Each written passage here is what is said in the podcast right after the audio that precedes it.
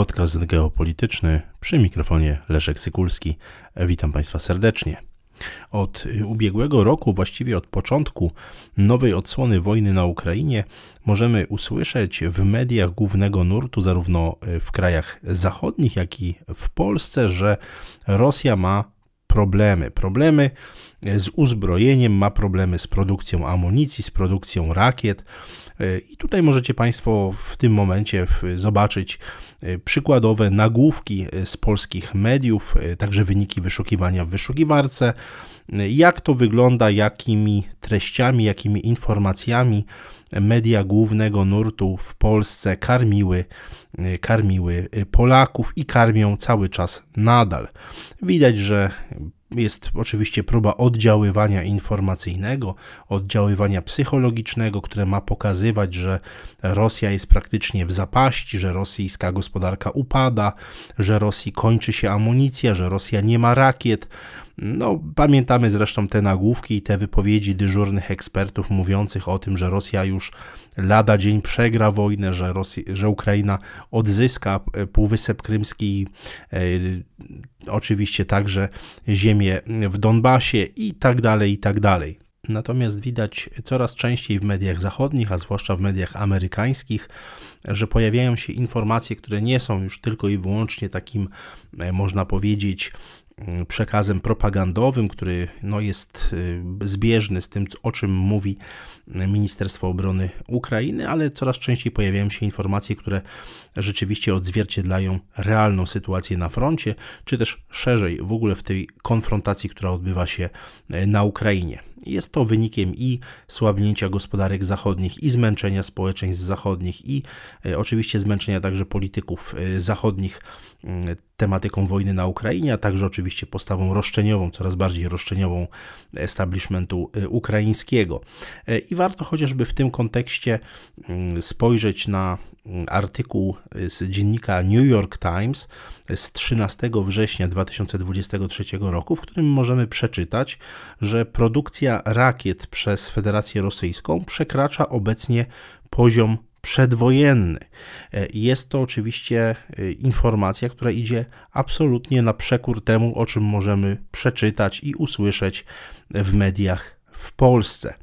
E, New York Times e, pisze, że sankcje po prostu nie działają, że te kontrole eksportu nałożone przez tak zwany kolektywny Zachód e, w celu zahamowania produkcji rakiet były po prostu absolutnie nieskuteczne. Tutaj też jest mowa o tym, że wydano ponad 40 miliardów dolarów na dostawę broni dla Ukrainy Mm, jeżeli chodzi o same Stany Zjednoczone i że te Stany, i że oczywiście Stany Zjednoczone uczyni, wprowadziły bardzo szerokie ograniczenie mm, no, można powiedzieć, różnych krytycznych technologii dla Rosji, co stało, poniosło całkowite, całkowite e, fiasko. Amerykańscy dziennikarze podkreślają sprawność rosyjskich służb specjalnych, rosyjskiego Ministerstwa Obrony, a co za tym idzie także nieskuteczność amerykańskiego aparatu dyplomatycznego i amerykańskiego aparatu mm, służb wywiadowczych, no ponieważ Rosjanie dość łatwo obeszli te kontrole eksportu. No, widać także, że niebagatelną rolę tutaj odgrywa proces policentryzacji świata, tworzenia się wielu biegunów na świecie i widać, że coraz potężniejsze państwa, coraz potężniejsze gospodarki odrzucają ten model jednostronnej, liberalnej hegemonii Stanów Zjednoczonych i to oczywiście to umożliwienie eksportu wysokich technologii e, dla, e, dla gospodarki rosyjskiej jest elementem tego typu, tego typu sprzeciwu. E, Gazeta amerykańska podkreśla, że przed rozpoczęciem mm, obecnej odsłony konfliktu na Ukrainie Rosja mogła produkować około 100 czołgów rocznie, a obecnie produkuje ich 200. E, tutaj też możemy przeczytać, że Rosja jest na dobrej drodze do produkcji 2 milionów pocisków artyleryjskich rocznie. Wychodzi na to, że jest to dwukrotnie więcej niż zachodnie służby wywiadowcze szacowały, że Moskwa była w stanie w ogóle wyprodukować przed wojną. Potwierdzają się zatem słowa, że że Rosja może z tej wojny, czy jest bardzo prawdopodobne, że wyjdzie z tej wojny jeszcze silniejsza, jeszcze silniejsza militarnie, jeszcze silniejsza, jeśli chodzi o przemysł zbrojeniowy, zdolności produkcyjne. New York Times cytuje przedstawiciela estońskiego Ministerstwa Obrony, którym jest Kusti Salm, który stwierdził, że obecna produkcja amunicji w Rosji jest w przybliżeniu siedmiokrotnie większa niż na Zachodzie. Ponadto jego zdaniem Rosja poświęca jakość wyrobów na rzecz ograniczenia kosztów produkcji, co ma sprawiać, że są one znacznie niższe i bardziej efektywne niż te na Zachodzie. Także możemy się tutaj dowiedzieć, że w niektórych przypadkach, jak na przykład pociski manewrujące H-55, to obecnie w rosyjskich magazynach znajduje się ich więcej niż na początku tej nowej odsłony konfliktu na Ukrainie przed 24 lutego 2022 roku. Amerykański dziennik zapowiada ciężką zimę dla Ukrainy, dla ukraińskich sił zbrojnych. Widać już bardzo wyraźnie tę ogromną dysproporcję, jeśli chodzi o przemysł zbrojeniowy, o wyposażenie, o zdolności operacyjne sił zbrojnych. Ta przewidywana przez niektórych analityków na Zachodzie, czy też szumnie zapowiadana kontrofensywa ukraińska okazała się po prostu niepowodzeniem. I stąd pojawiają się coraz częściej głosy w krajach zachodnich, że należy rozpocząć rokowania pokojowe E, z Federacją Rosyjską. W mojej ocenie te tendencje będą rosły. Tutaj kluczowa będzie jesień i zima.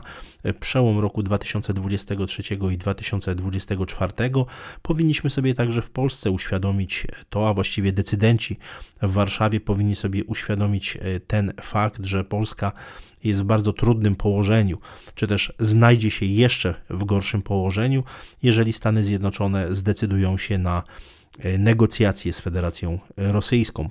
Właściwie można powiedzieć, że decydenci w Warszawie postawili wszystko na jedną kartę, niczym hazardzista, bezwarunkowo popierając Ukrainę, przekazując bezpłatnie ogromne ilości sprzętu wojskowego, amunicji, wyposażenia itd. Tak Także musimy sobie zdawać sprawę z ogromnych dysproporcji, jeśli chodzi o produkcję amunicji.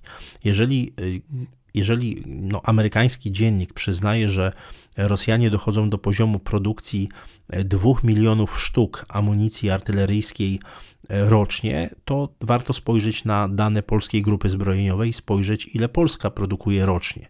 A produkuje zdaniem prezesa polskiej grupy zbrojeniowej między 30 a 40 tysięcy sztuk amunicji rocznie. No, widać ogromną dysproporcję, stąd jeszcze bardziej zastanawia ta polityka e, absolutnie nieodpowiedzialna, nierealistyczna, polityka no, tego klasycznego, można powiedzieć, polskiego wymachiwania szabelką, polityka oderwana od realpolitik, od y, twardych danych, od y, zasad realizmu, a jak widzimy z, także z historii wielkie mocarstwa prędzej czy później porozumiewały się ponad głowami państw średnich i małych. Dziękuję Państwu za uwagę.